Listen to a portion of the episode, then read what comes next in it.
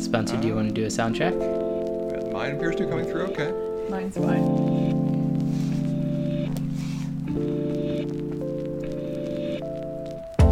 Hello, all, and welcome to another episode of Mangum Reads.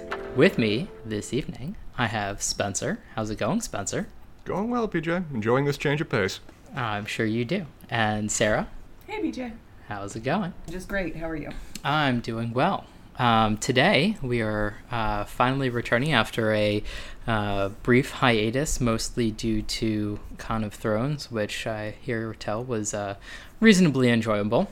Um, and today we are talking about the likeness. And so, um, in dereliction of his duties, Spencer David decided to delegate the difficult dialogue to May. And today we delight in a duplicitous and devilish scheme driven by the death of a detective's doppelganger. The dynamic detective undertakes a daring deceit to discover the identity of her double's dagger wielding killer. Deign to dote on our discussion dealing with the dawn of this drama. Bravo, sir. Bravo. I, I am duly impressed. Uh, uh, sorry, duly delighted. Well, I figured I'd do what I can. I'm also discovering my bottle of cream soda that I have is not a twist top as I hoped. That's okay, I can- I, can- I can make this work. Oh, come on. It's delightfully vanilla-y. There's no such thing. Anyway, um, so we're we're going to be talking about the likeness by Tana French, and in going through the Wikipedia on things about Tana French, I found some weird things. First of all, she was born in Vermont, which I didn't quite expect, but she does live in Dublin. I kind of her, expected her to be Irish. Um, she grew up in a number of places, and the last sentence of her uh, personal life on the Wikipedia page says she's retained dual citizenship of the U.S. and Italy. You know, I was indeed expecting her to be more Cassie and less Lexi, but okay, this, that, that, that's fine. I can adjust with that. Yeah. Um, so so she did go to Trinity College um, and trained in acting. Um, ended up uh, becoming a writer in her late thirties. Um, and uh, for the first book in the uh, Dublin Murder Squad, um, which is in the woods, she won quite a number of uh, awards for it, namely the Edgar, the Anthony, the Barry, and the Mac- Macavity. And What I- are those? uh, they're Those are awards? they're awards. The only one I know is the Edgar because that's so so it's the Edgar Allan Poe. Yeah. So Yeah. that's reasonable. The Anthony Awards are literary awards presented by the BoucherCon World Mystery Convention since 1986, named after Anthony Boucher. Boucher? Okay. Boucher? I don't know. Mm-hmm. The Barry is a Crime Literary Prize since 1997, um, named after Barry Gardner. Not illuminating at all. Yeah, we are flirting with a genre that we clearly have no experience with. Yeah. Um, and then another, the other last one is one that's sort of um, awarded by the members of Mystery Readers International, and the award is named after the mystery cat of T.S. Eliot's Old Possum's Book of Practical Cats. Which is what the musical cats. Really? Interesting. Yeah, I I, thought can't there believe you didn't know that, Spencer. No, I thought it was just pulled out of Webber's madness. I didn't think it actually came from somewhere. No, it's it's Eliot's Old Possum's Book of Practical. Did not know that. Um, Spencer, have you not read Eliot's Practical Cats? I will offer and concede I have never even heard of it. I'm very much inclined to pull it up right now, though, while we're talking. DJ, this is a good night for us. Yeah, this is a good night for us. Um, so, so uh, maybe that'll need to be a short story or whatever it is in the future. Um, Oh, a bonus pod. Can feel yeah, coming. bonus bonus pod about practical cats. Um, but but yeah, I, I don't know. I just found it fairly interesting. I mean, I've read some in the in the crime genre, but I feel like what I've read kind of doesn't count since it's you know the the really big name um, like Erle Stanley Gardner. Uh, oh well. I feel like it's cheating because I'm going to say Asimov, even though he's because he's written everything it's true, but um, and and Agatha Christie, and I feel Yeah. like Gardner and Christie are just like not fair. Like, yes, I've read a bunch of their stuff, but like, sure, anything you have to read in school to get a passing grade in a class probably doesn't really count for literary exploration. That was forced essentially at gunpoint. really, you had to What was read yeah? What Christie. was forced on you? I mean, I very much enjoyed it, but I had to read several Christie to make it through my, my uh, various English courses going through Really? middle and high school. That does not make any sense to me. I had an English teacher that made us not only read but perform Ten Little Indians. Interesting. That's very Um, interesting. Not, but not for you guys. You didn't have to read either Christie or Gardner uh, going through school. No, not at all. Uh, Like I think I'm- I probably did some sort of um, voluntary book report on an Agatha Christie novel, but it was never like on a syllabus. Yeah, I I think the only time I read something that I would deem sort of enjoyable fiction was again a book report that I sort of got to choose what I wrote on, and somehow convinced uh, a teacher that reading The Hobbit would have, was a useful thing of my time in high school. Um, Well, I think that's fair. Eh, I think. I think Uh, it's uh, properly classic literature by, by a lot of definitions. Yeah, that's true, but definitely not written for uh, a high school audience. Anyway, um, No, but but no. today we're trying to read, or we're trying to discuss, having read probably almost a month ago now, The Likeness uh, by Tom French. Uh, yeah. Uh, and so uh, I think we're gonna, as sort of usual, break this up into about three parts. Um, I don't know that there's a lot of theories and things to go along with that, so we I don't think we'll have a fourth pod, but you know we'll, we'll see when we get there. Um, and this book sort of broke up into three sort of natural parts. Um, basically, the the main character before she's instilled as uh, an undercover agent when she's undercover. Um, and then there's a reveal about two thirds to three quarters of the way in that I feel like really changes the. Um, it's the apex of, of the novel leading to the, the denouement. Mm-hmm. I think that's fair. Um, speaking of undercover, I have a cocktail. Ooh, the, the trend continues. What, Is- what do you have? Is now an appropriate time. So Ye- I have um, a cocktail that, and and BJ, you sent me a cocktail um, a couple of weeks ago at the beginning of this whole process, and I have kind of spent the time since then, since then, Making it good. lacklusterly trying to locate an olive liqueur. Um, Ah. And I have not found it in North Carolina or in Tennessee. So the search continues. Um, so I'm not drinking that tonight. That cocktail is called a doppelganger, and I'm going to try my best to get there at some point. Um, I was gonna say I feel like some olive juice might be like a It yeah, it might. Um, and when I asked the woman in the little liquor shop in Nashville if she had me olive liqueur, um, she looked at me like I had grown a second head. Um, but so what I am drinking is I found a recipe for a cocktail called Undercover Agent, and Yeah. I didn't have any of the ingredients for it, and none of the ingredients were appropriate to the story that we're reading. Um, so I took it as a very loose. Um, I, I have created a very loose interpretation of it. So it was supposed to be tequila and blood orange liqueur and basil and a sort of blood orange shrubby thing. Um, none of which I had, and tequila and Ireland are not like natural, naturally connected. Um, so I have an Irish whiskey and a beetroot liqueur and muddled basil, all shaken uh, with a little lime juice and then topped off with some tonic water. interesting. And so that's what I'm calling an undercover agent, I, given that, it was supposed to seems be reasonable. tequila and now it's not. um, I guess in, in deference to um, the the Irish nature of this uh, story, I am not drinking Scotch. Um, I am drinking bourbon though, so eh, what can you do? I Um, think that's and- more acceptable than scotch, quite honestly. Yeah. So, so, so I was gonna make a bad joke since it is Russell's that we're trying to rustle up her uh, murderer, but I feel like that's overstepping certain bounds. and yet you have still said it. yeah, I have. Um, and Spencer is drinking cream soda, which I I don't know. Is that in deference to just being like a college student and putting any poison into your face that you can find? Uh, well, no, that's an example of A, not being able to drink the water, which, thank you, Florida, and B, uh, what I well, what I have is a cream soda in one hand and a Heineken in the other, which I'm not really sure what thematically Oh I'm my going for there. It's Col- not a good flavor mix, but it's what I had. It does. That feels like the worst possible version of the punch that they drink at a sort of later date in this novel. Yes, yes, it is. It, it- Yeah. the- these flavors do not mix well. It is like oil and water po- uh, pooling in my mouth. But I have them. They're, it's a mix between sweet and intoxicating, and I'm going with that. So you're saying you're draining the swamp into your mouth? Yeah. Okay. Oh, okay, going on. um, yeah so um, I, I feel like we should just hop into to the book and and I, I feel weird about talking about this in some ways because um, I feel like there's less plot in in large sections and more sort of character interactions. Mm-hmm. Um, I, I feel like I can sort of sum up the first third of the book with um, Cassandra Maddox, um, the the detective that is essentially the main character in this book, um, gets called to a murder, uh, chats a bunch with uh, the head of undercover, has some very awkward conversations, and then against the the wishes of her boyfriend goes undercover.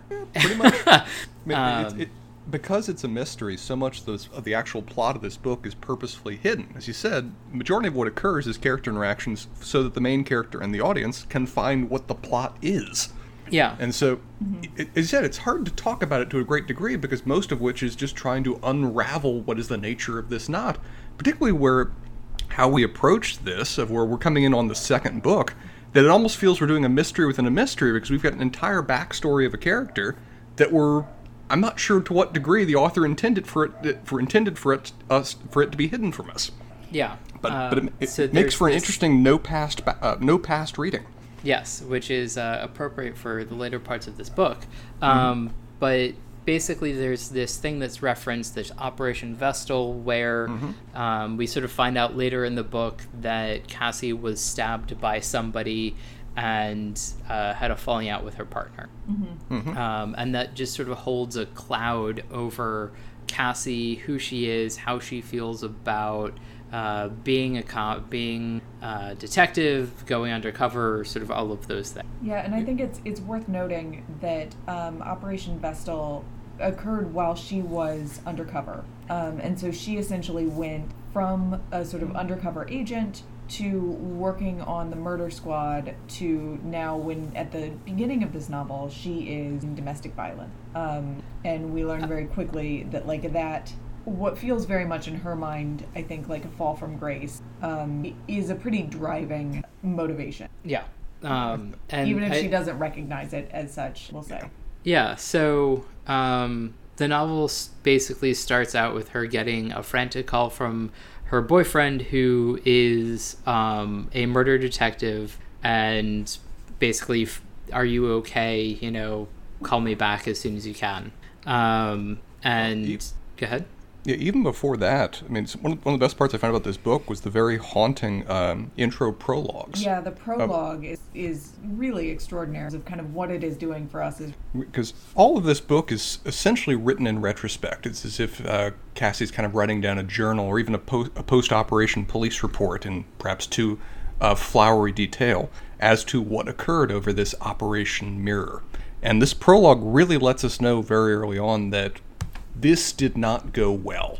That this is a person that is writing writing sometime distantly in the future, still trying to effectively cope and come to terms with what occurred on this operation.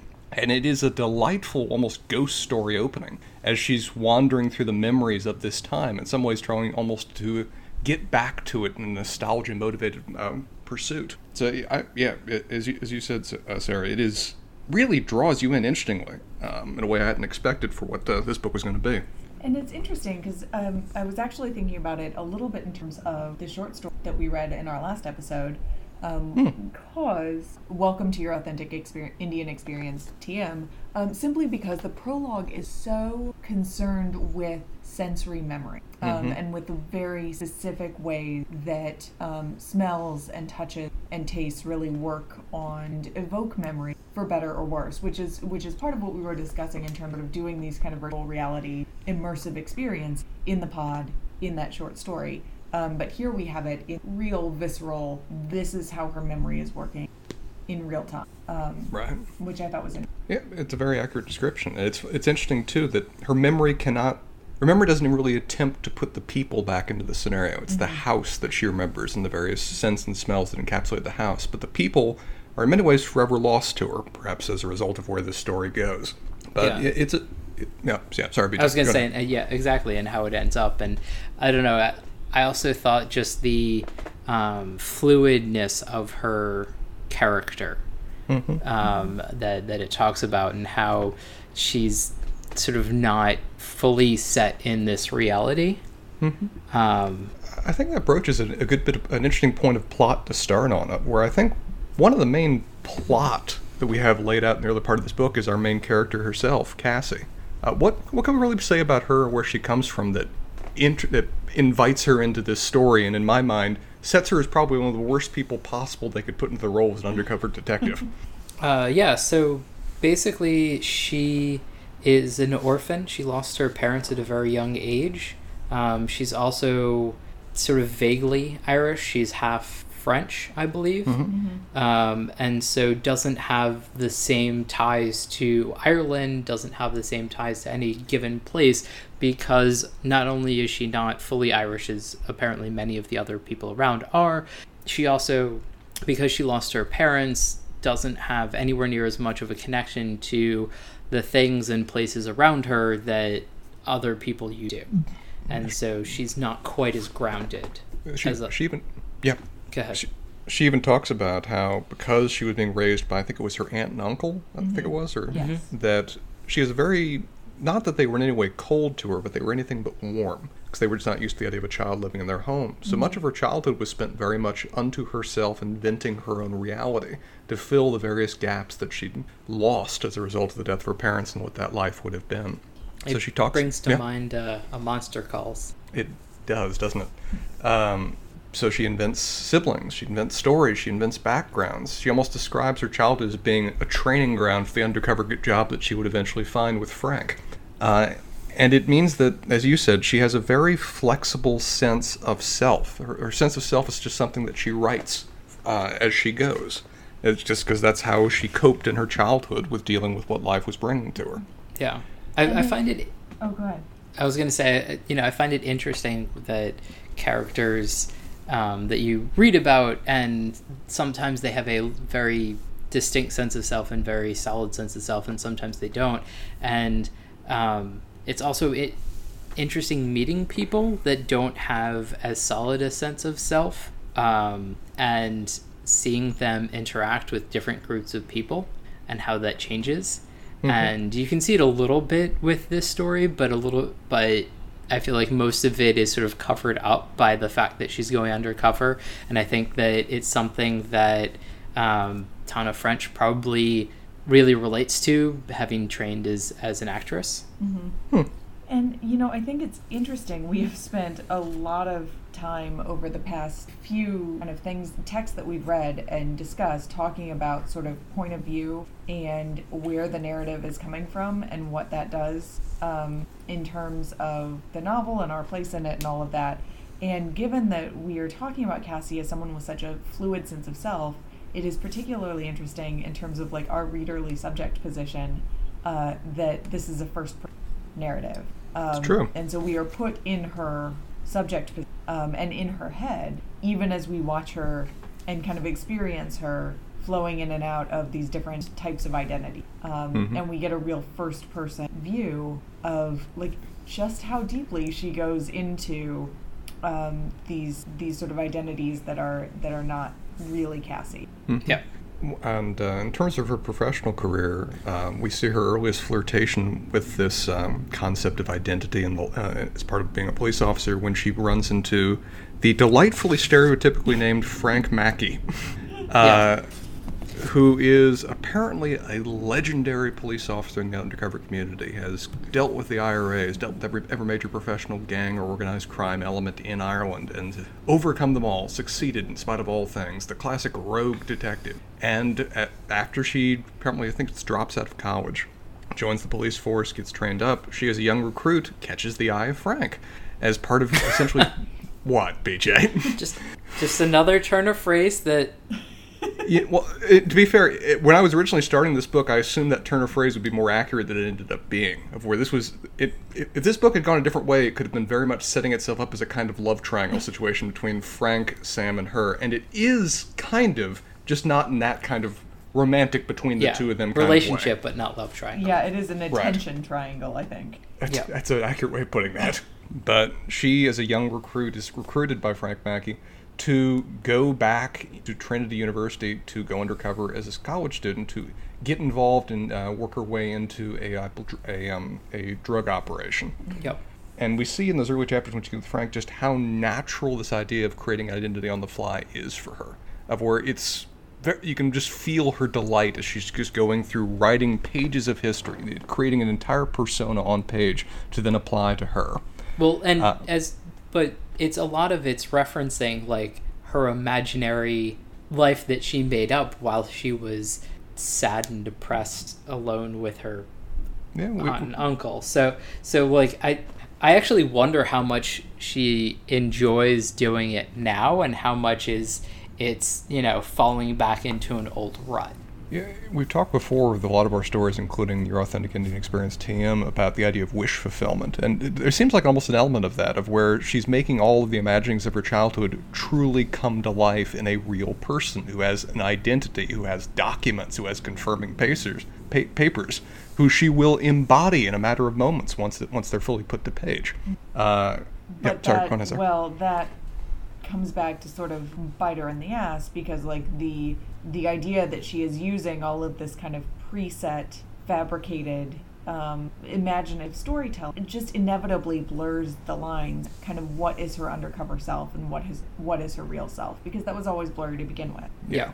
And from frank's perspective i'm sure he would see that as an asset but he has a very single-minded focus for what he wants out of cassie and wants out of his various operatives yeah for her this original operation with Frank Mackey does not seem to go along that long. Like she's undercover for a few months, she gets stabbed, and she stab she establishes a new career in murder. And then something happens that we only get a few more details about as we go over this story. Mm-hmm. The Operation Vestal that is described. Yeah, and we don't get enough details to like really know what happened, and and it's just sort of scuttlebutt in, um, in the office that, that mm-hmm. people are like, oh, you were involved with that. Oh, okay. Yeah. Um, All we seem to get for certain is that she had a partner, Rob, I believe it was. Mm-hmm. Uh, she, who she was dearly close with, two peas in a pod, two aspects of the same mind, and that something about this operation ruined whatever they were. Possibly that they had consummated a relationship together uh, and that something that they did, some mistake that they made, meant that someone who was guilty, dead to rights guilty, got away with it. And that whatever happened, it has been a massive disaster that still is reverberating through her career and the world around her, and that particularly emotionally, she has not recovered. And so, where we find her at the start of this story is in a state of where her identity, she seems like a person who very much puts a lot of her identity into her work or gets her identity out of her work her sense of worth and self, that sense of identity has been fundamentally destabilized. She's left murder, which she was very much fond of, very much part of who she was. She's gone to domestic violence, seemingly in self exile to escape from what she feels is a failing of herself and what went wrong in the murder department. And as you were saying, BJ, where the story starts, she's suddenly confronted with a situation when she's at one of the low points of how she feels about herself and who she is. And this is a. Uh, a particular series of events that can only disturb that concept even further. Yeah.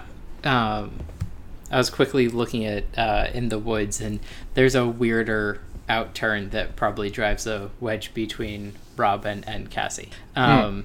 Anyway, um, so there are a couple of things that, uh, apart from, I think we should actually work through a little bit more of the plot than than my uh, thirty second summary uh, covered. But um, there are a few things that that I wanted to touch on, maybe as we do it or or afterwards, which is um, a three theme throughout this book, and we get two of the first um, glimpses of this is uh, the personality of places yeah. And mm-hmm.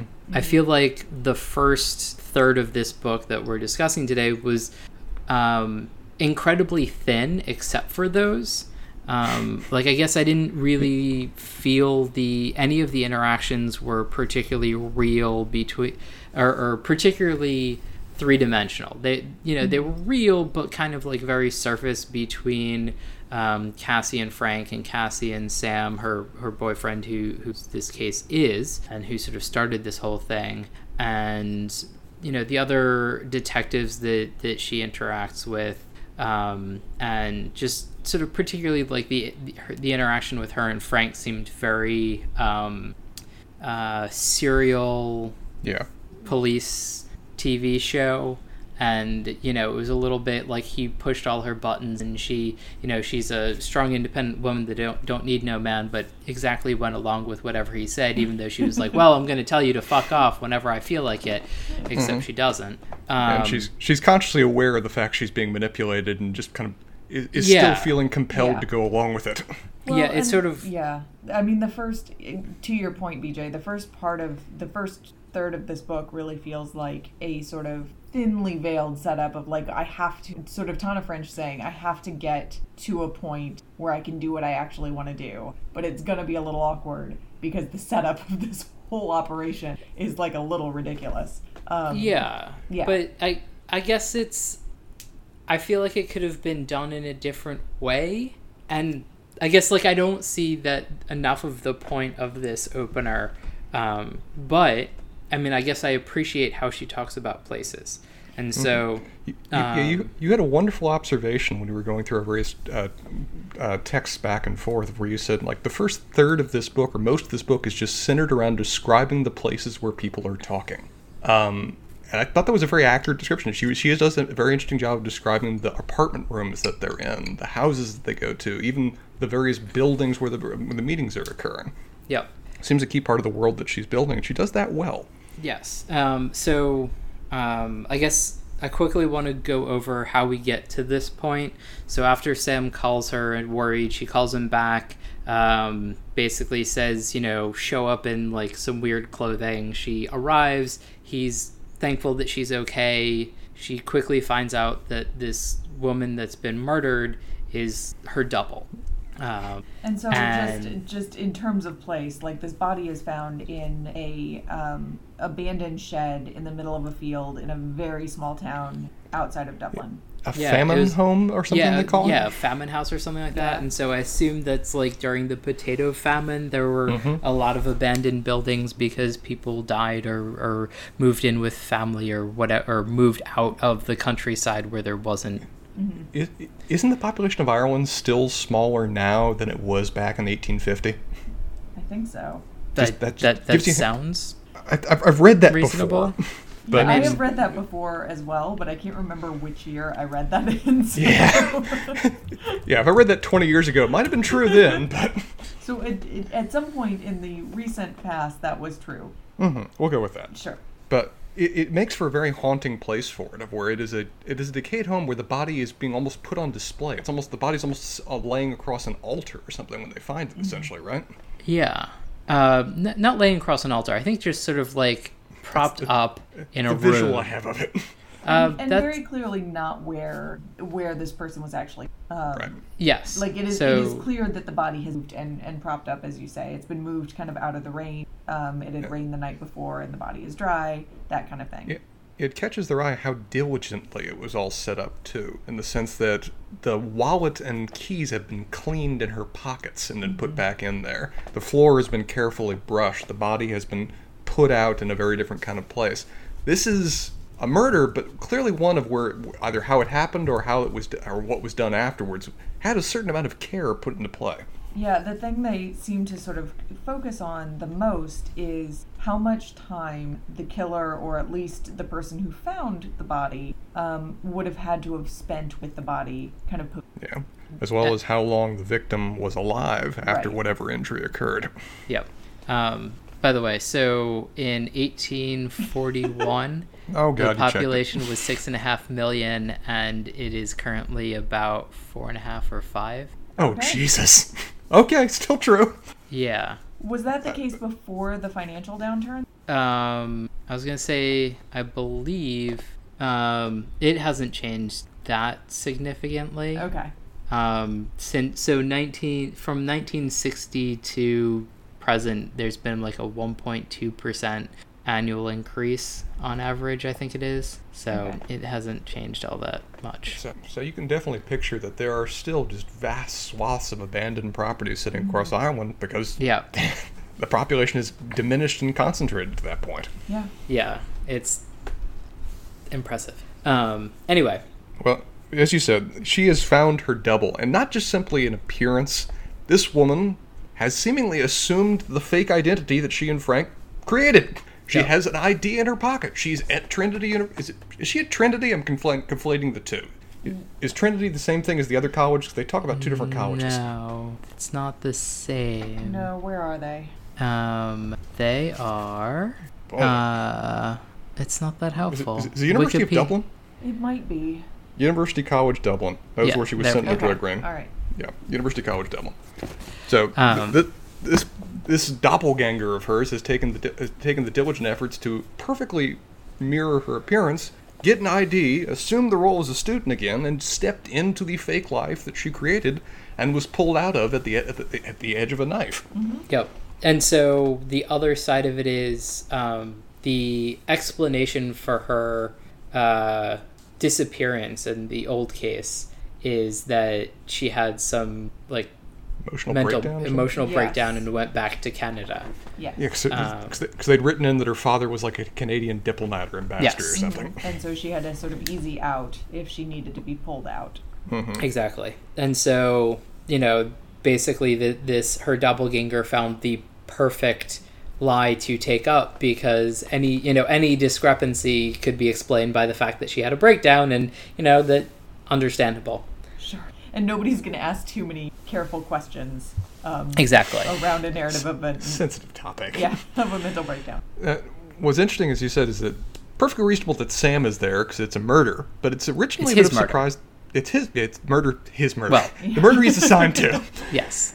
Uh, It's his murder fa- case. But the fact that Frank is there is unusual, seemingly because, essentially, from his perspective, his undercover is has been found dead, or at least a person assuming that identity, and so Yeah. he feels obliged to be involved. So when Which- so whenever this um, identity was looked up, it was supposed to be it was flagged to be uh, told to Frank that somebody was looking for her. Yeah. So it's a little weird. It's like the um, I have been working my way through, and I don't even know why anymore. But NCIS, um, and there's literally an at least one episode where they somebody has taken over the undercover identity of one of the agents and it gets flagged because you know whoever was put on notice that if anybody searches for this identity that you know these this handful of people should be notified.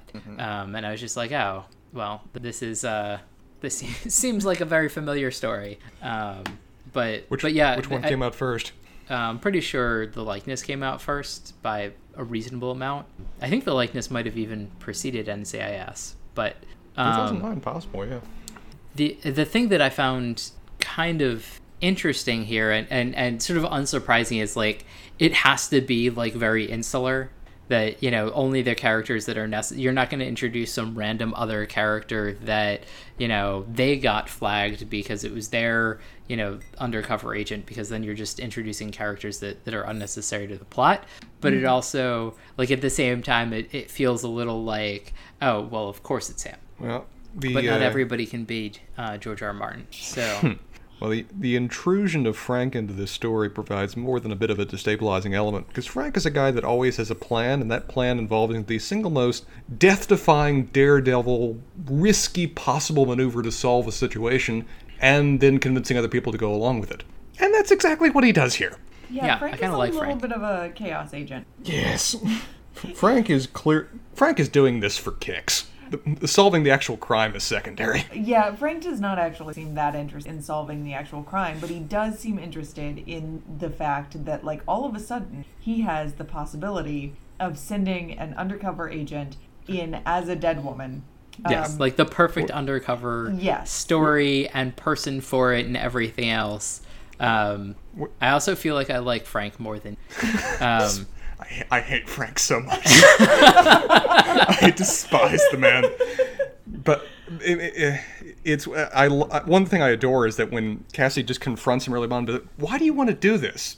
Sam's a good detective. He'll solve this thing. His open admitted justification is because wouldn't it be awesome?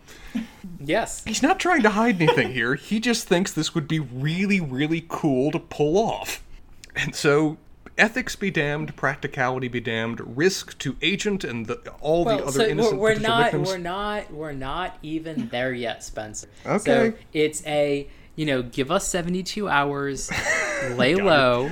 We're you know we're we're gonna circulate the information that she survived the stabbing, and in that time, Sam's gonna go track down every lead that he can, Mm-hmm. and you know, and then we'll go from there. Yeah. And if you decide not to participate, she will have tragically died in the intensive care In the hospital, unit. Yes. Yeah, Um, you, uh, you, you can see the skill of Frank's uh, manipulation, um, honed arts that he wields as part of being an undercover detective, where he's consistently setting, he's, he's contis- consistently appearing to compromise while at the same time moving the goalposts farther. Yes, and I think that that He's she mentions Party. this. Well said.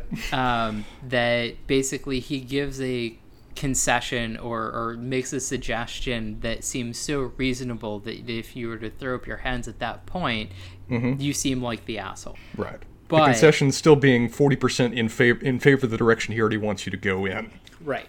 Um, and so um, this is sort of where we first get a little bit of a sense of place in her apartment.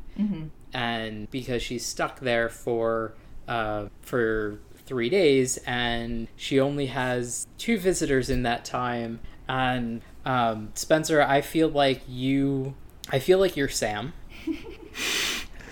I I felt that more than once when reading, yes. um, so so initially she gets visited by Frank, I believe, um, and they have a couple bottles of wine and and sort of go over um, who Lexie is and now. Um, Basically, what Yeah. the, some of the information that they know about her, some of the pictures and and things like that. Um, and she sort of vaguely agrees to hear him out and kind of says, you know, screw you, I, I have absolutely no interest. And he's like, well, how about like you come meet with us on Sunday evening when, you know, we're putting everything together and we're going over like what we actually have. Yeah, it's apparent from this early scene, and she calls him out on it again, that uh, though he's presenting this as that, oh, I know we're letting Sam take point, I'm sure he'll solve it. And again, if you don't want to get involved in this, it's fine. But for a guy that's just putting this forward as a casual idea that they'll maybe talk about and agree a couple days from now, He he's busted got out the page- really nice wine. What'd you say? He busted out some nice wine. Yeah. And some He- some very arresting photographs. Yes, he's got photographs. He's got pages of notes. This is not a person who's look. This is a person who's already invested to a point of where he knows what the end result is going to be, mm-hmm. and she realizes this, but keeps going along with it. Yeah, and it's one of the things that she brings up at some point that is he rarely asks questions that he doesn't already know the answer to to lead people to the end that he wants them to get to. This is also one of the first moments of where she's starting to realize how compelling she's finding this in ways that she's almost frustrated by.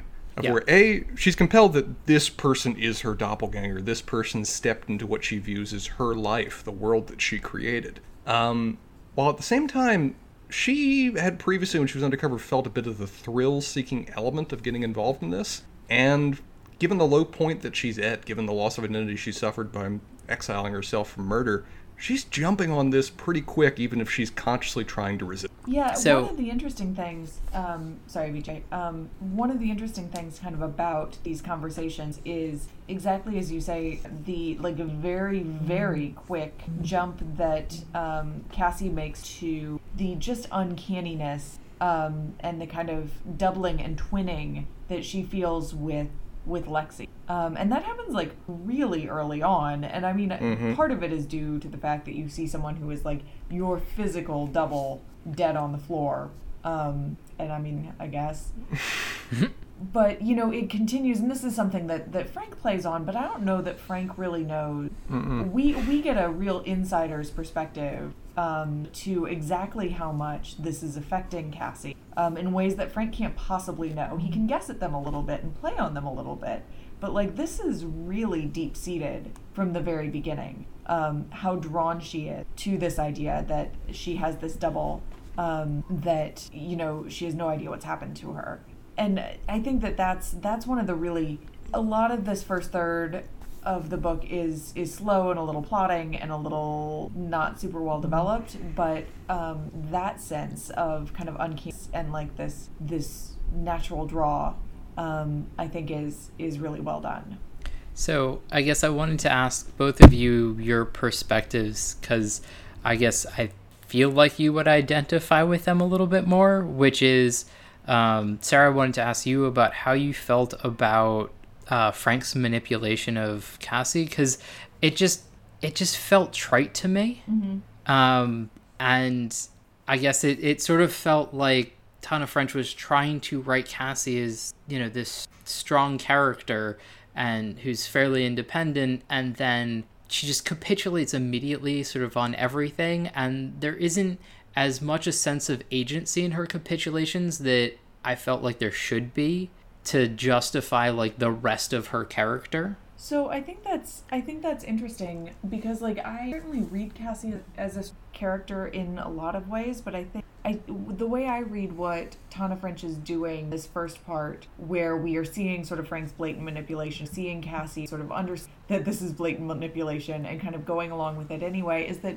like yes, Cassie is a, a strong woman and a um, a good police officer and a good detective, um, but sh- she's really broken in ways that she hasn't acknowledged. Um, and that's why Frank's blatant manipulation works is lets it because she knows that something um, and so I think that she is from the very beginning always already going to this assignment for herself and so she's going to allow Frank to manipulate. Mm-hmm. Um, and so I, I read this as a little bit more um, that that these conversations and these interactions are not really what they appear to be because Cassie is is trying to convince herself that she is okay in the situation, um, but then also kind of allow herself to be entrapped into this situation to get this this thrill or this closure or the experience or this way out of the rut that she's in. Like there are all kinds of things that sort of grappling with here that um, you know Frank's hand-handed approach just gives her a way to get where she was well. Yeah, I guess I've kind of felt that like it was a it felt more a post hoc justification rather than a I'm gonna do this and his convincing is just sort of playing into something that I already wanted to do.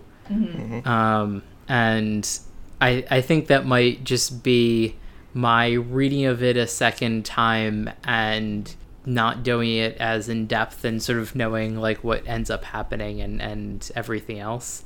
Um, so I don't know. Um, and so Spencer, I'm going to put you on the hot seat because basically the the next scene is the um, somewhat overprotective boyfriend awkward scene that Uh, when he busts in and finds uh, his girlfriend with Frank, and that that scene is that the scene we're talking about? no. What's, Uh, what's what's the only going for? Because he does show up when they're when they're doing their their talk with each other. Or was that does that happen later on in the story? uh, No, that happens That- in this section. Uh, This other I can't remember if it happens before or after their meeting at headquarters. I think it's it's after because the before she's cooped up in her apartment and she cleans the whole place and makes dinner and she's like I've been all domestic like don't you appreciate it and he starts right in on work and she was like oh I was hoping to feed him food before we had this conversation because everybody knows that like guys are better and more willing to deal with like things that they don't like when you fed them What do you want me to add here, BJ? um, I, I guess I just the whole interaction just seems a little weird to me. The, their Um, their relationship never works for me. It doesn't. Okay. No. it, it- he is described and built around being safe for her rather than something that she actually seems to want out of life or actually pushes her inspires her. He's meant to be comfortable. And the relationship always feels like it is part of her coping rather than something that she's actually striving for. Uh, so yeah i never really got the two of them. I think she even early on in the story seems to understand that and that he what she, what she was meant for, what she'd always built her life around, was Rob, whether it was romantic or just an incredible close friendship. And Sam is very much a safe rebound. Um, the story doesn't end in that direction, though, which is interesting. But I, early on throughout, the, the relationship the two of them had never particularly clicked for me. I don't think it particularly clicks for the main character over most of the story. Yeah. And I have theories when we get to it about kind of where this relationship is story. So, you know, to be continued. Um, So the other that. thing that I feel like I should mention, and I think is very interesting, and I almost want to read more in this, but I'm kind of iffy about it. Because if it, this is sort of the best of the novels, I'm I'm a little iffy about it. Um, it was entertaining, but I don't know that I want to commit myself to an ongoing series that there are at least six books in. Um, Cassie is not a main character. She might be mentioned, but she's not a main character in any of the other novels. Oh, Really, the first um, is that was she a main character in the first? Yes, she was. So Okay. so she she and Rob are in the first one. Um, then Frank is in the third. Um, I believe Frank is a more recurring character than anybody else. I can Um, picture that. But essentially, from there, it goes on to other uh, detectives. So, as I think it's interesting that it's the uh, basically the murder department that gets sort of vignettes, and then they're like a character that'll be in like two or three books. Yeah. No, that isn't. Yeah, I think the series is even called the Dublin Murder Squad Mysteries, right, or something like is, that. yeah. yes, and and I kind of assumed that that was gonna be like Cassie, Sam, and Frank. Yeah. Mm-hmm. and have this like weird, crappy triangle continue. But um, I'm kind of glad that it is, which Yeah. is Mm-hmm. which does make me a little bit more curious to see what what is there. All right. Well, uh, seems like the natural next place to go to is when they go to the uh, uh, headquarters meeting. Yep, to Yeah. the squad room. Um, and so it it was kind of uh, well just before we do that, I think it was kind of funny that um, there was this. Uh, you know, I kind of said that I would watch crappy TV for a weekend and do absolutely nothing, but instead I cleaned the entire place and did. And this really amuses me. Like, and she did a lot of cooking, which is like prepare a dinner with like three things. It's all relative, Yeah. she doesn't and she's me as, very like, proud of cook. herself too. Yeah. Yeah, um, and that makes me think that Tana French doesn't cook because, um, God, I remember one New Year's or something like that where I think between the two of us, Lee and I just like made like seven or eight dishes while drinking for most of the day, and it was kind of like, ah, we have more time. What about like making this and, Yeah. and this and this, and then Yeah. I think by the evening we are just like, uh, I don't know that we want to eat. It's been a lot of whiskey. Um, I think the rest of us were eating around you as you went.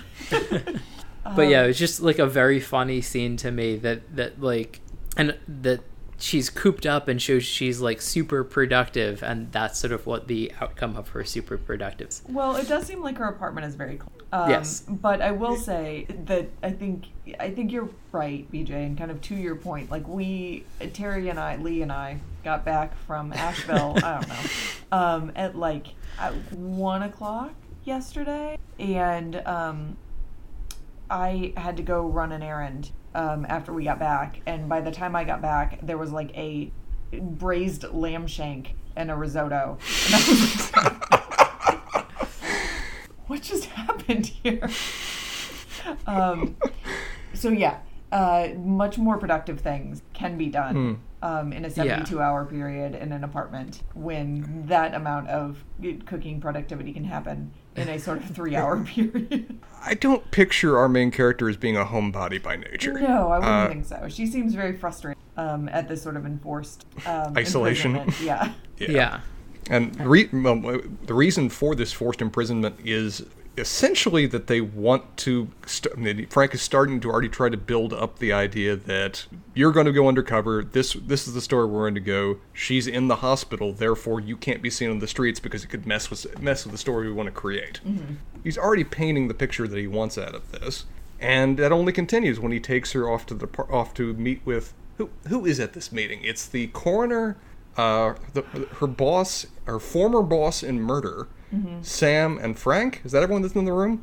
Uh, I don't know if it was her former boss, but at least somebody who was like uh, in the squad itself. Like I think he mentored Some her when she o- originally came into murder, and then they had a falling out. Well, This is one of the scenes where we realize that essentially every every character in this story before she gets into the house is kind of an asshole. Yeah. Of where this is a I I find this a deeply unpleasant scene in a lot of ways just because of how much of jerks all of these men are to our f- main female character in this police force. Yeah, I no, guess that's kind of what I was asking about, and I, I thank you, Spencer, for putting it a little bit more bluntly. It's just like I feel like she's in her head at least and and uh, there are other senses that she's a very strong character and then everybody's an asshole to her and she's just and then when Sam's just like what the fuck she's just like no it's fine I can stand up for myself and then goes along with the asshole Yeah. Yeah, but I think like I, I take your point. I think she's a little bit of an asshole too. Oh, Um, no, so I don't find it entirely like unbelievable that actually in her sort of I can take care of myself, she actually means to be going along with the assholes. Oh no, and and she seems to very much resent when Sam is trying to protect her from the assholes. She sees this as just being part of one, being forgive the term phrase, one of the boys. Yes. That this is this is basic interaction with peers. Yes. Uh, and this operation is a part of fulfillment of her wishes and her career, and his efforts to protect her are not only off-putting; they are in no way appreciated over the over the, like the first half of the story, or Yeah. probably even more than that until like the last couple chapters. Yeah. Um, and so I just realized that we do get an introduction to the house before she does the meeting in the uh, squad room, and so I Oh, I just the wanted pictures? to, yeah, I just wanted to uh, go over the this part that I highlighted, which was a description of the house. Okay. Please This do. was the real thing. One serious do not fuck with me house, with strength and pride, and grace to outlast everyone who saw it. Tiny swirling flecks of snow blurred the ivy and uh, hung in the dark windows, and the silence of it was so huge that I felt like I could put my hand straight through the glossy surface of the photo and down into its cool depths. Hmm Yeah, it's interesting, BJ. You are totally right. I feel like I have so a much much better sense of this house throughout this whole book, not just in this um, description, but throughout the book. I have a much better sense of the house than I do of like who Sam is, or Mhm. Yeah. who Daniel is, or who Abby is. Like really, any of the. Um, Yeah. You're absolutely right that this sense of place is crucial to kind of making this book work. It's it's a Yeah. really good point because I think of all of our quote unquote characters of the course of the story. Uh, it's Whitethorn House. Is that the name of the house? I'm trying to remember right now. That sounds right. It's white something. White, The white. I'll call White it White Wolf? Thorn for not. Sure, that works. White, the White Blank House. That and oddly enough, the created character and doppelganger Lexie. Yes. Those are the characters we actually get a reasonable idea of their history, their motivations, what's compelling them. Everybody else, I can kind of summarize in about three or four words. Yeah. Um, and I think she does, and this is what I was saying about talking about place.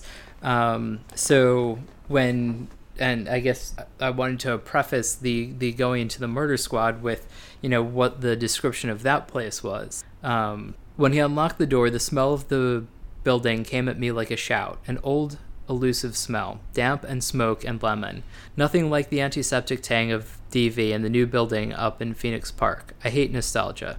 It's laziness with prettier accessories, but every step hit me straight in the gut with something. Me running down those stairs with a bunch of files in each hand and an apple cup between my teeth. My partner and me high fiving each other outside that door after getting our first confession in that interview room.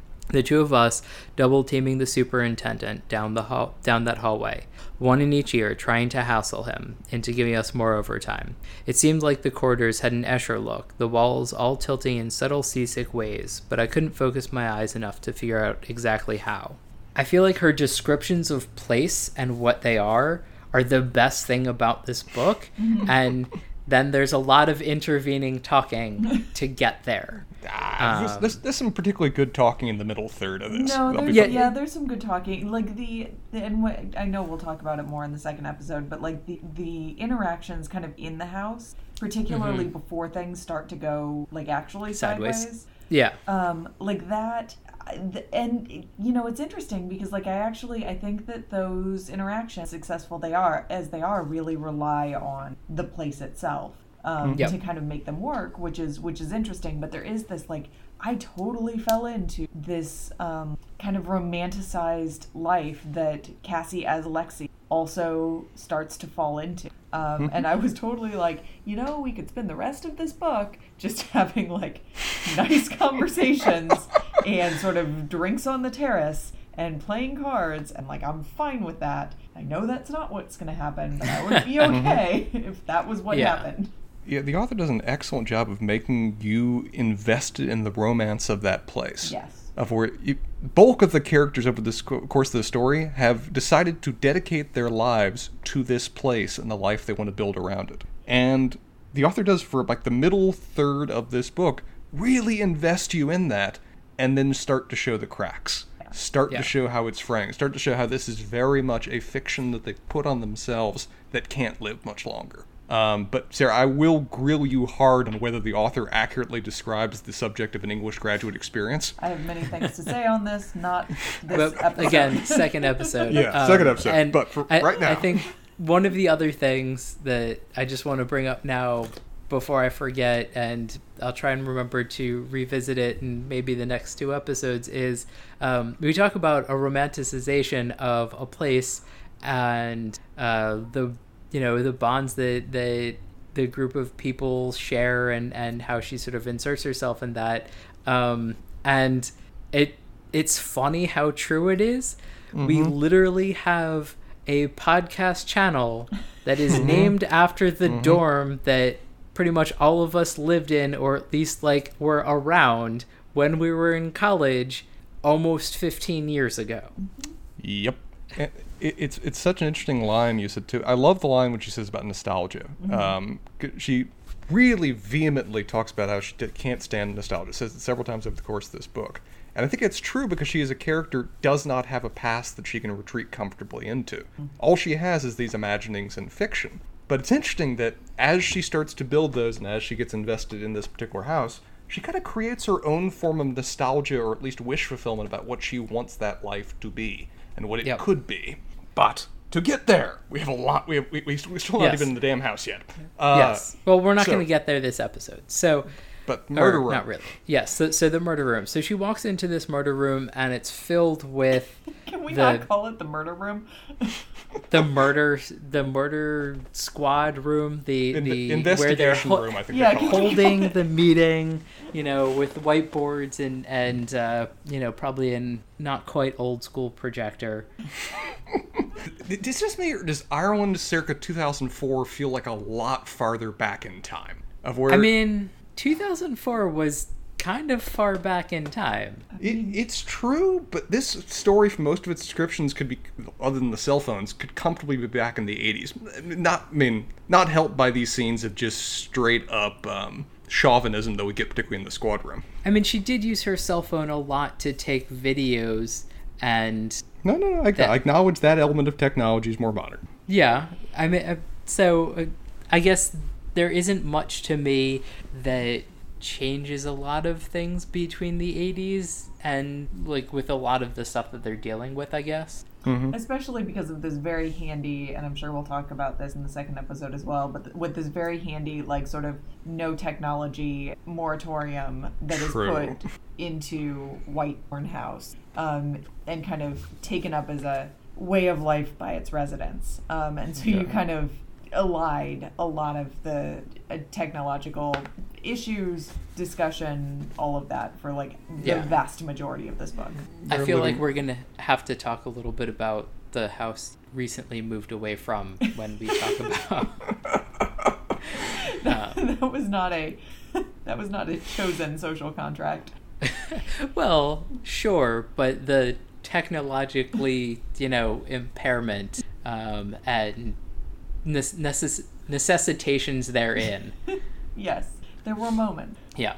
Uh, yeah. It's, th- this meeting is Frank's show. This is his meeting of where he can convince the powers that be that this is an operation that needs to occur. And his two main ways of doing that seem to be putting Sam on the spot that he's not solved the murder in 48 hours.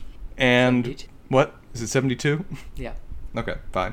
I've, I've been. I think I just watched an episode of that show, the first forty-eight, a couple days ago. Sorry, it's still in my mind. No, that's okay. Um, so proving that Sam has not solved the murder and has no leads, and then providing them from his framing their only viable alternative of just how shocking the two look alike, and that from that kind of framing, which again he does in both a ham-handed and also kind of skillful kind of way, he presents this as the only means that they have available of solving this murder. Yeah. I, And- wh- when you started to say skillful, I thought you might have been going skeezy, but it, it was like works a too. 50 Level of Yep. column A. I've got a lot of adjectives for Frank, very few of them positive. Um, and But- so there is a very uncomfortable scene where, like, the um, I suppose the the picture of Lexie is kind of up on the projector, and Frank is having Cassie s- go stand kind of in profile and front forward in front of this projector of this dead girl who looks exactly like her. Um, Yep, And, and they it's like, are oh. very clinically pointing out sort of like shapes of ears and things. Like what? Yeah. What are we doing? Shoulders, yeah. Yeah. And, yeah. and, and and then the like introspection was also just like, am I really like standing up here like comparing my bra size Yep. to a dead girl? Yep. And and it just didn't go anywhere. And I think that's my the biggest frustration, especially since it was so long ago when I initially read this, and now I'm rereading it, and so it's easier to it's harder to get lost in the story because I know what the story is, and easier to pick up on all of the other things Yeah. Mhm. um, and I feel like there are some books that suffer for, from that more than others. Um, and this one has such an entrancing story that I feel like I glossed over some of the weirder things because there were long chapters and I wanted to get to like the actual installation of the undercover and everything else. Mm-hmm. And so now going back through it and I know where our first episode's going to end I'm just like oh and that happened. Oh oh that's weird. Oh yeah no It seems almost like the first third of this book is just designed to set up that her life is cold and disconnected.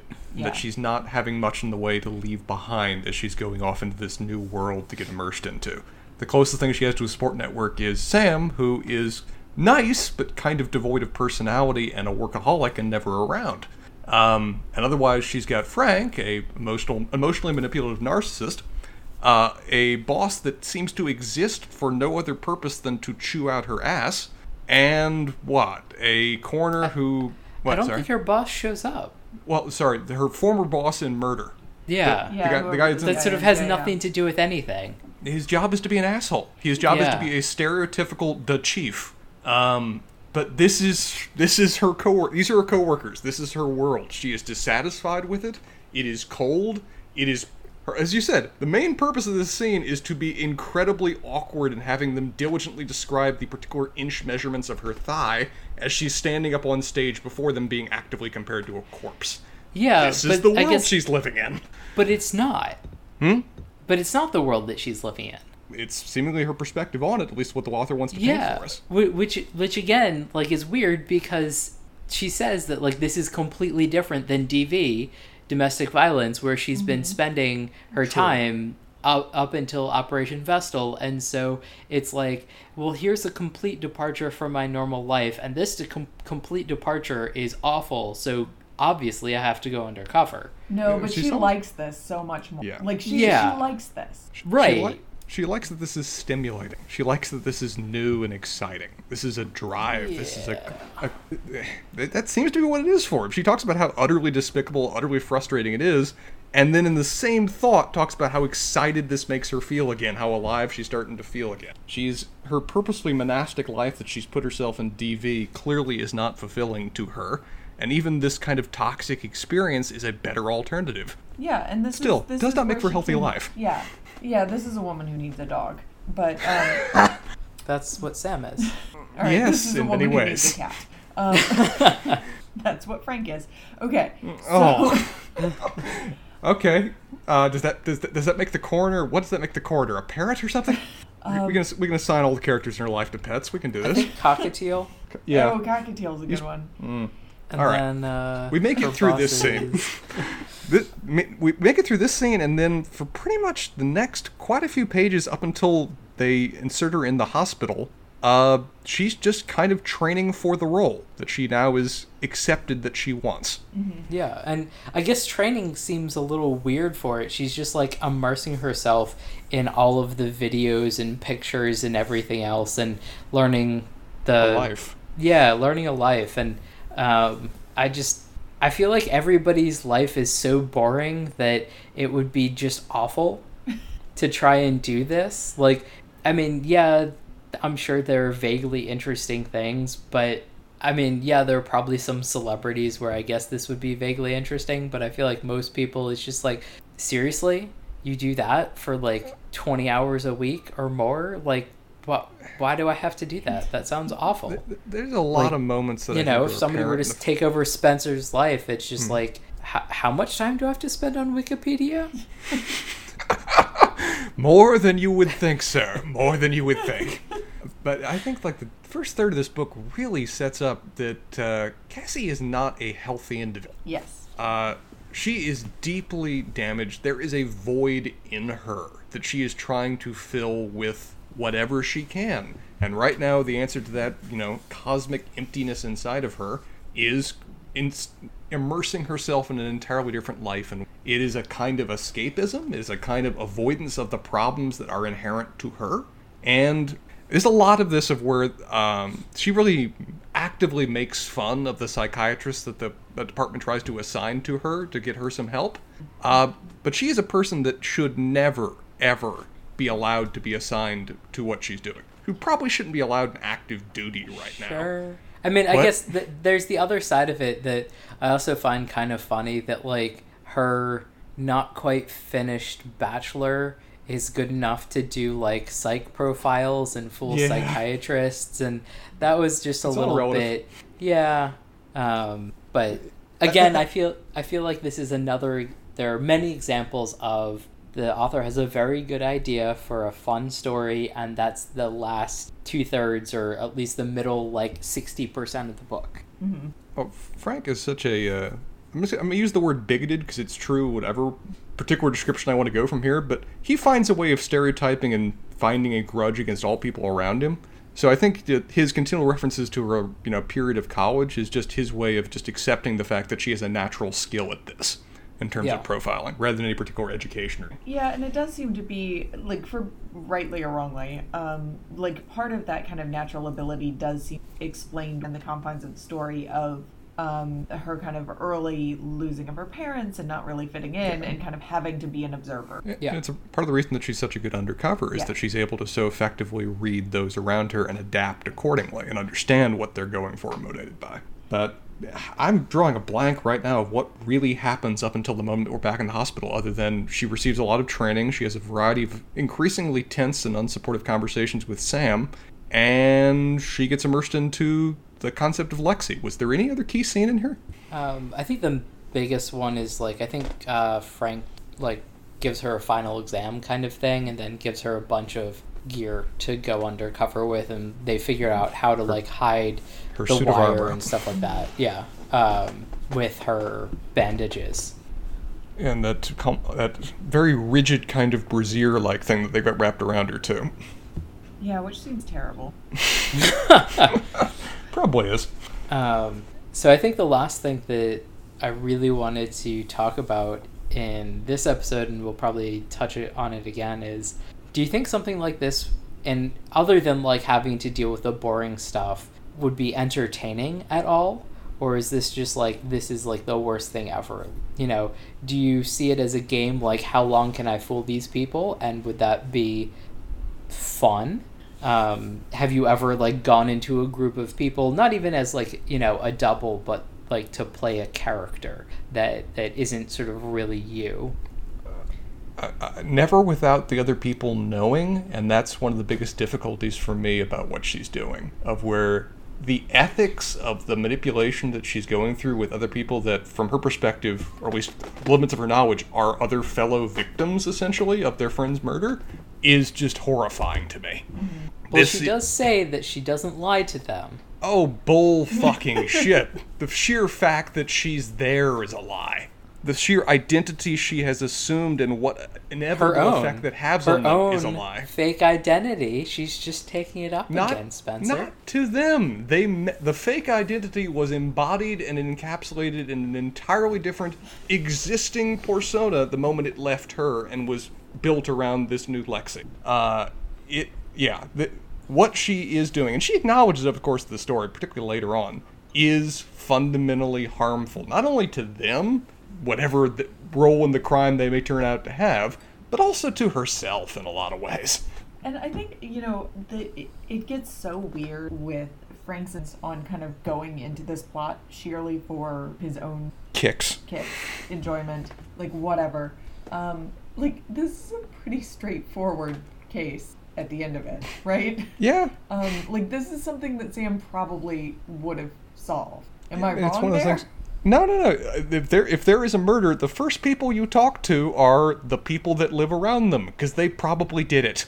Yeah, um, I feel Which like the- there was a lot of, you know, uh, Cassie's like, I'm not going to tell them about this because I want to keep playing around. Yeah. Um, and also, kind of, what feels like they didn't do due diligence on a lot of things to find out a lot of these things beforehand. And it is, a lot of it is written off that it, these are a lot of insular communities and things like that. That's their So- biggest justification. Yeah. Mm-hmm. and honestly, like, I can imagine that being the case. Like, I literally cannot imagine trying to have a conversation with people very nearby many places that I've lived and having that be productive. Like, I feel like I could have gone 50 miles outside of the triangle in literally any direction. And almost anybody that I talk to would just be like, "Who the fuck are you?" And I'm Yeah. not talking to you. yeah. Um, and like and- It, it's so interesting because like and they, they get to this at some points and some of it is elided by the fact that she looks exactly like this sort of lexie character but like ireland is such a small place yeah. um the, the We- we have- logistics of this are a little bit like i mm, i don't the logistics all like simultaneously don't make sense at all um but then also like the smallness of the place and the relatively few number of people there and the fact that everybody knows everyone is also like partially what made this plot possible in the first Yeah. And so I guess I feel like a decent example of the insular nature of small groups of people comes, you know, comes clearer to me from the greatest story that we have as a group and how quickly from something that should have been as straightforward and identifiable as possible as to a minor crime that was committed got to an insanely what Murder? no no no uh, new What york mike punching the Oh, okay. of a We're, P2P sorry, I'm. I'm I'm losing myself in stories here. Forgive me. yeah so so see the whiskey on story the that- weekends episode number Yeah. Yeah. I, don't, I don't even. Re- I, I think it was uh, our New Year's special where we told that story. But basically, you know, a very minor misdemeanor had been committed, and then about 10 of us committed to a weird lie that Yeah. didn't like didn't really cover up what happened but made it stupid and not quite i it was wouldn't already say impen- stupid like let's be it- it- clear yes, it was already stupid, but like not not impenetrable per se, but just like a well, we're not going to get anything out of this. It's just one of those things of where I thought aiding and abetting would have a more practical and useful purpose than that kind of stupidity. Right. Um, and so I guess the you know Sam would have found out what happened. I think that I think that's an like I disagree with that conclusion. I think that Sam would have come to the conclusion that a, some number of people could have done it and it would have ended there. Mm-hmm. I I think it all depends. We talked about how the insular community is the main justification behind this. That they Yes. can't get these college students to talk. That they're too loyal They- to each other. They're maintaining can't too much of a rigid wall. The random people in Ireland to talk either. But I mean, whether he would have been able to solve this or not directly depends on whether you believe that this particular idyllic lifestyle they have at Whitethorn uh, House could have persisted or was naturally already in its dying stages, inevitably doomed to fail.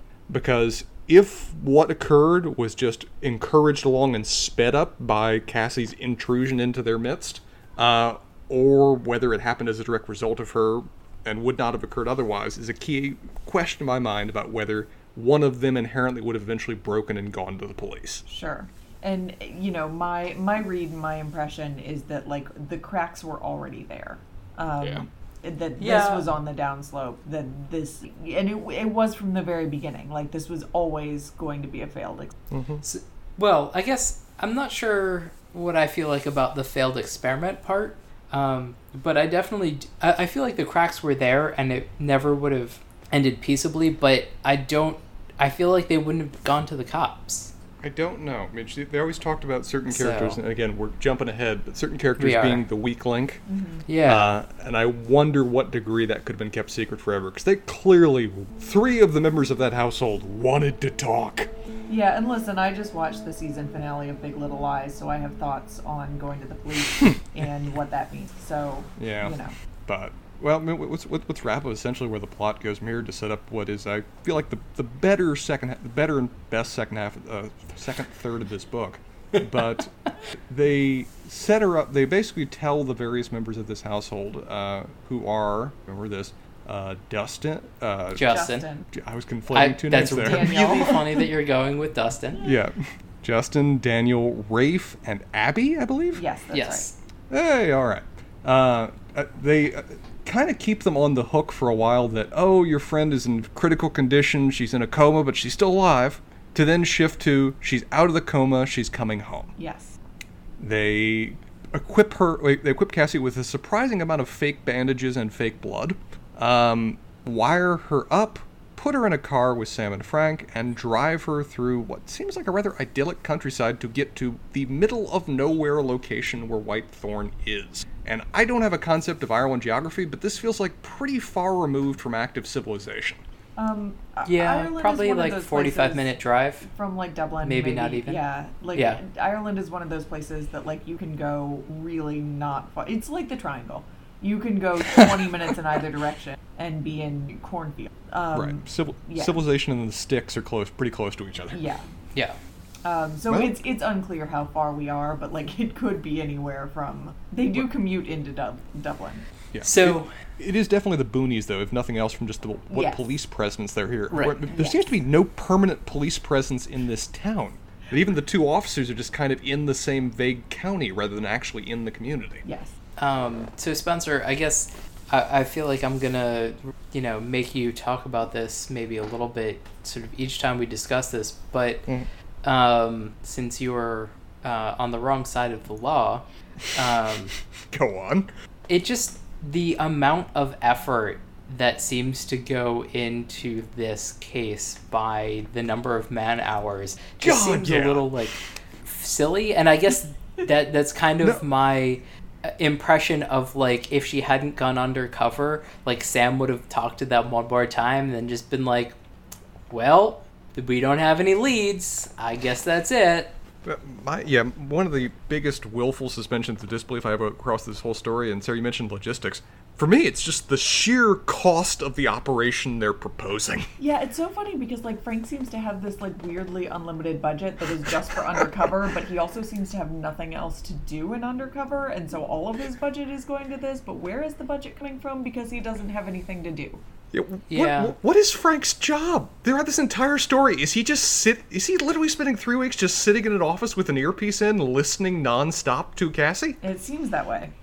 No, I, I think that there are other people that do like take turns doing it. But again, it's just like this is kind of crazy to me, and the amount of manpower that's on, you know, uh, murder like right next to Dublin that you know people are being pulled in for. So, um, thank you, Spencer, for for assuaging my uh, this is completely insane. No. I- I- It, from a budget standpoint, it's utterly it's utterly ridiculous. They never would have authorized this scale of an operation for a single, forgive me, no single no name murder. It that it just isn't going to happen. Yeah. I, do, I don't believe the undercover department. I don't believe he'd get permission from the undercover department to do it. Much less murder. Much less just the sheer amount of time and commitment of all of these different agents to make this work. Your So- assignment to this would be Sam. That would be it. He might have a ah. partner, but probably not. how big does like a department need to be to have like an undercover department or group? I mean, Well- because The, the implication I feel like here is that there is essentially one overarching police department in Ireland. or at least Dublin or Yeah, the Dublin area, which you know it could be like you know I, I- guess that that makes a little bit more sense to me. But like I my concept of real life undercover is essentially only colored by the insanity that is TV shows and books, mm-hmm. and like I just can't imagine that that's a thing on. In, in real life because every other depiction of any other profession is completely goofy um, What, one thing I find fascinating is this is a major difference in laws between Ireland and the U.S., but they say several times over the course of this that confessions that they get on tape aren't admissible. That's It- not how it works in the U.S. even undercover No, you can. We regularly will. Ins- you, police officers will regularly like insert undercover officers into jail cells with the suspect. Interesting. Yeah, That you, doesn't an officer does not. some sort of Miranda rights or something like that. Like what? How does that work? I mean, it, it can be debatable when they're in a jail cell because at that point they're formally under arrest. But otherwise, your Miranda rights only apply when you're being taken into custody. There's no Miranda rights if you're just talking with an officer. It's just it'd be the same if you're talking with another citizen. And police officers, by Supreme Court precedent, are allowed to lie to you. So yeah, mean, that's just a major difference in law. Yeah.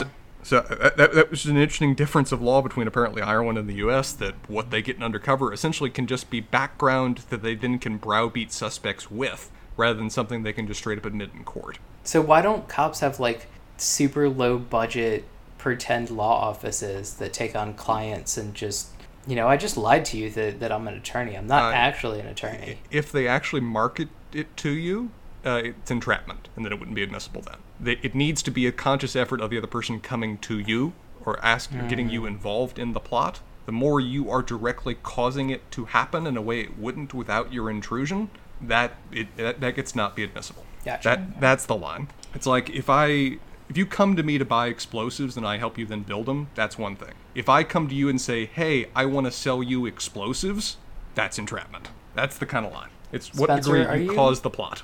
Getting into explosive. No. no. No more than no more than the average Floridian. Uh, fair Well, enough. That doesn't make me feel any better. But I, mean, I think I think we can effectively wrap up from here of where we Yeah. get this interesting scene of them driving to the particular house, of her getting out of the car, and then a prolonged staring contest of where she's just wondering where everything's about to go to shit. And Yeah, I think that's um, where we and- can pick up. Yeah, we get sort of our first official introduction to uh, to the house. And and what will be four again? We can describe our uh, the four major inhabitants of this house pretty simply, but they are an interesting collection and pairing of characters. They do have unique traits which are interesting to talk about. Yep, and some fun interactions, and that uh, I think will be our next episode. Mm-hmm.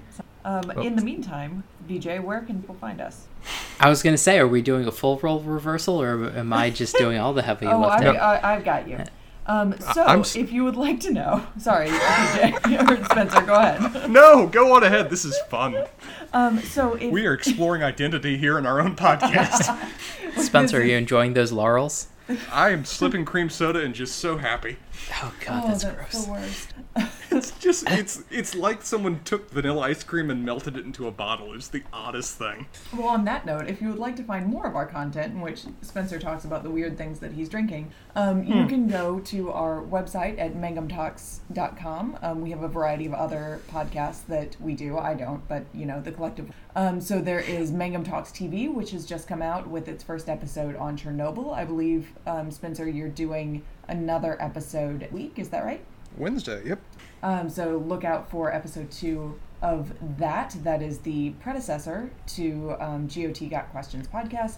Um, there is also Whiskey on the Weekends, which has had a slew of new episodes come out recently. Um, there is Mangum Laughs with BJ and um, which feels really weird to say still. Necessary fiction. Go on. Um, and then there is also Mangum Hoops um, with Lee and Levi. Um, and for all of those podcasts, you can find them on whatever podcast app you use, whether it's the funny purple Apple icon or Stitcher or Podcast Addict. Um, but on any of those platforms, if you could rate and review us, that would be great. That really shoots up us up the charts and um, makes a real difference on people finding us. Yep. And if you have any questions or any of the topics you want us to answer, or even books to recommend in the future, we are well, not me, but presumably BJ's reading these things, and I will direct them to me by whatever acceptable means of technology I'll, I will actually read. Although since Yes. I'm doing the outro, maybe this week I'm reading all correspondence and Uh, we are going Not full responding to on it. undercover work in this. Um, so until next time, we will hopefully reread what this book is about and um, get back with the rest of Whitethorn. well, guys, it Sounds was good. was a pleasure. It is an interesting book to discuss, uh, and I'm looking forward to the next two parts of it.